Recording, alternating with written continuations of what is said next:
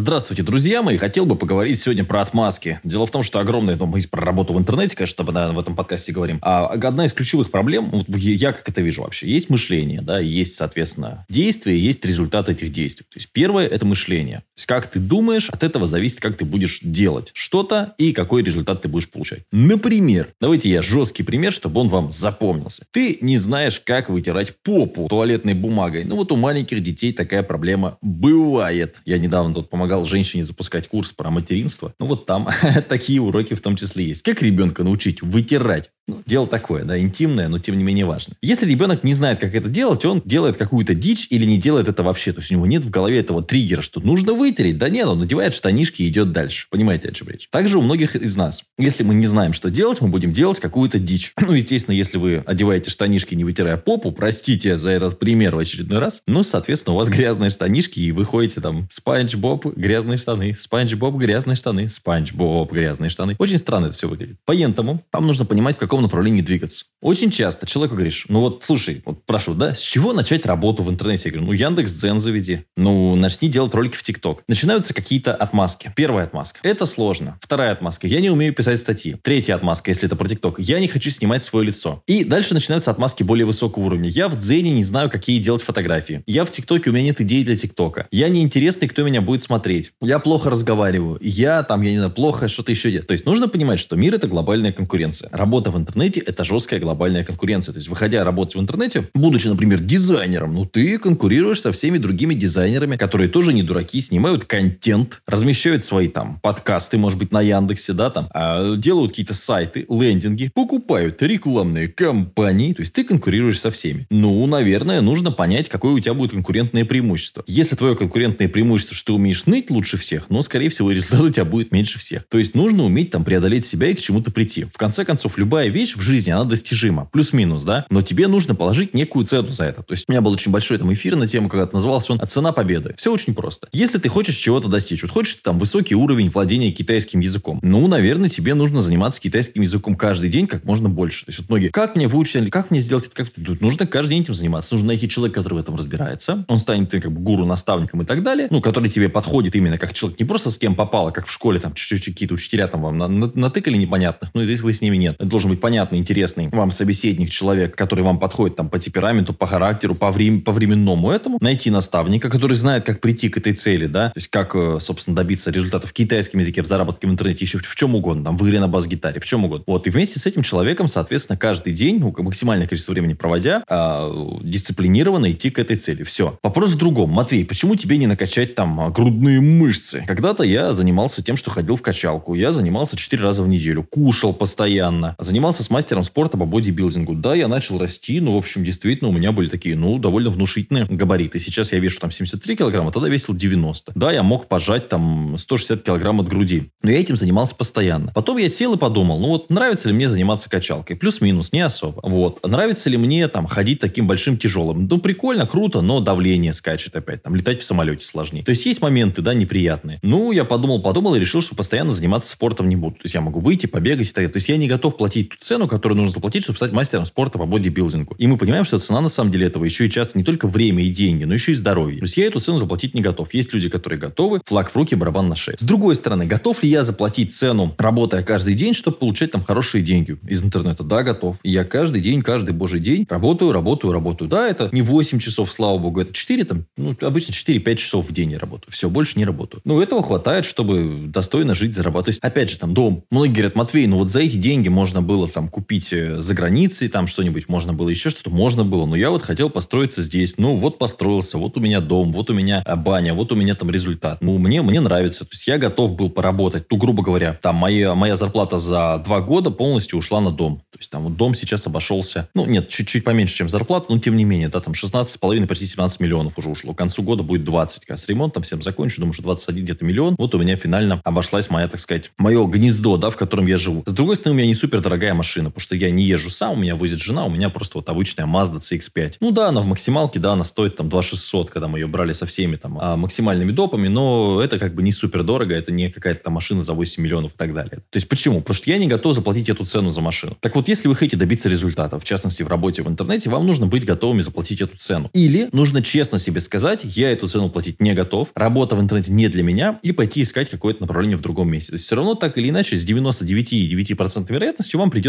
где-то всю жизнь провести, где-то работать. Лучше, чтобы эта работа была интересной, лучше, чтобы она была вам по душе. Поэтому очень часто же бывает такое, что нам нравится то, что у нас получается. Поначалу работа в интернете, это самый главный минус работы в интернете, да, это то, что вначале тяжело. Вначале очень тяжело. То есть вначале тебе сложнее всего найти клиентов, у тебя нет там зак, то есть ты сидишь просто, то есть вот самое, да, то есть здесь вот самое это, нужно понимать, что вот самые-самые темные сумерки, да, перед рассветом, темнозорь такая. Ну вот когда наступит рассвет, будет легче. Поэтому, на мой взгляд, первые месяцы работы в интернете, они ключевые. То есть здесь ты или, или право имеешь, или, соответственно, сливаешься. Все, одно из двух. Если мы говорим про хороший какой-то результат. Вот самое сложное в начале – выработать привычку, дисциплину, бросить, может быть, работу и учебу, которые занимались до этого, и максимальную цену отдавать за то, чтобы прокачивать ваш профессиональный навык в интернете. Можно совмещать, но, опять же, там про, про какое-то эффективное совмещение можно долго говорить, да, но если вы хотите максимальный результат, вам нужно 3-4 часа хотя бы уделять той интернет-профессии, которую вы выбрали. Ну, соответственно, нужно эти 3-4 часа не просто тупить, а продуктивно уметь провести. А чтобы их провести продуктивно, ну, наверное, нужно, чтобы вы там в, в оставшийся день не устали, или, может быть, там с самого утра. То есть много разных историй успеха есть в интернете, и все они связаны в основном с тем, что повезло, и с тем, что дисциплина. То есть везет тому, кто везет. Если ты постоянно бомбишь ролики, рано или поздно какой-то из твоих роликов, скорее всего, выстрелит. Да, если это более-менее нормальная тема, вменяемая и так далее. Потому что отношение к интернету и заработку в интернете, в принципе, два, да, типа. Это или все говорят, что это нестабильно, мне непонятно, почему это нестабильно. Я 15 лет уже работаю в интернете. То есть многих с работы уже уволили 15, там, 15 тысяч раз, да, а я все еще работаю. То есть не, нестабильность мне непонятна. То есть ты программируешь, ну хорошо, может быть, тебе придется там на другом языке дальше программировать, ну и в чем проблема? Или ты обрабатываешь звук, да всегда можно обрабатывать звук, в чем проблема? Тем более сейчас. То есть это про нестабильность сразу выбрасываете. И второе, что все думают, что здесь легкие деньги. Нет, это работа. Просто она другая. Это работа, ну, в каком-то смысле другого формата, да, действительно. Ты не контактируешь практически с людьми там а, вживую. Ты контактируешь со всеми в интернете. Тебе нужно уметь там коммуницировать, э,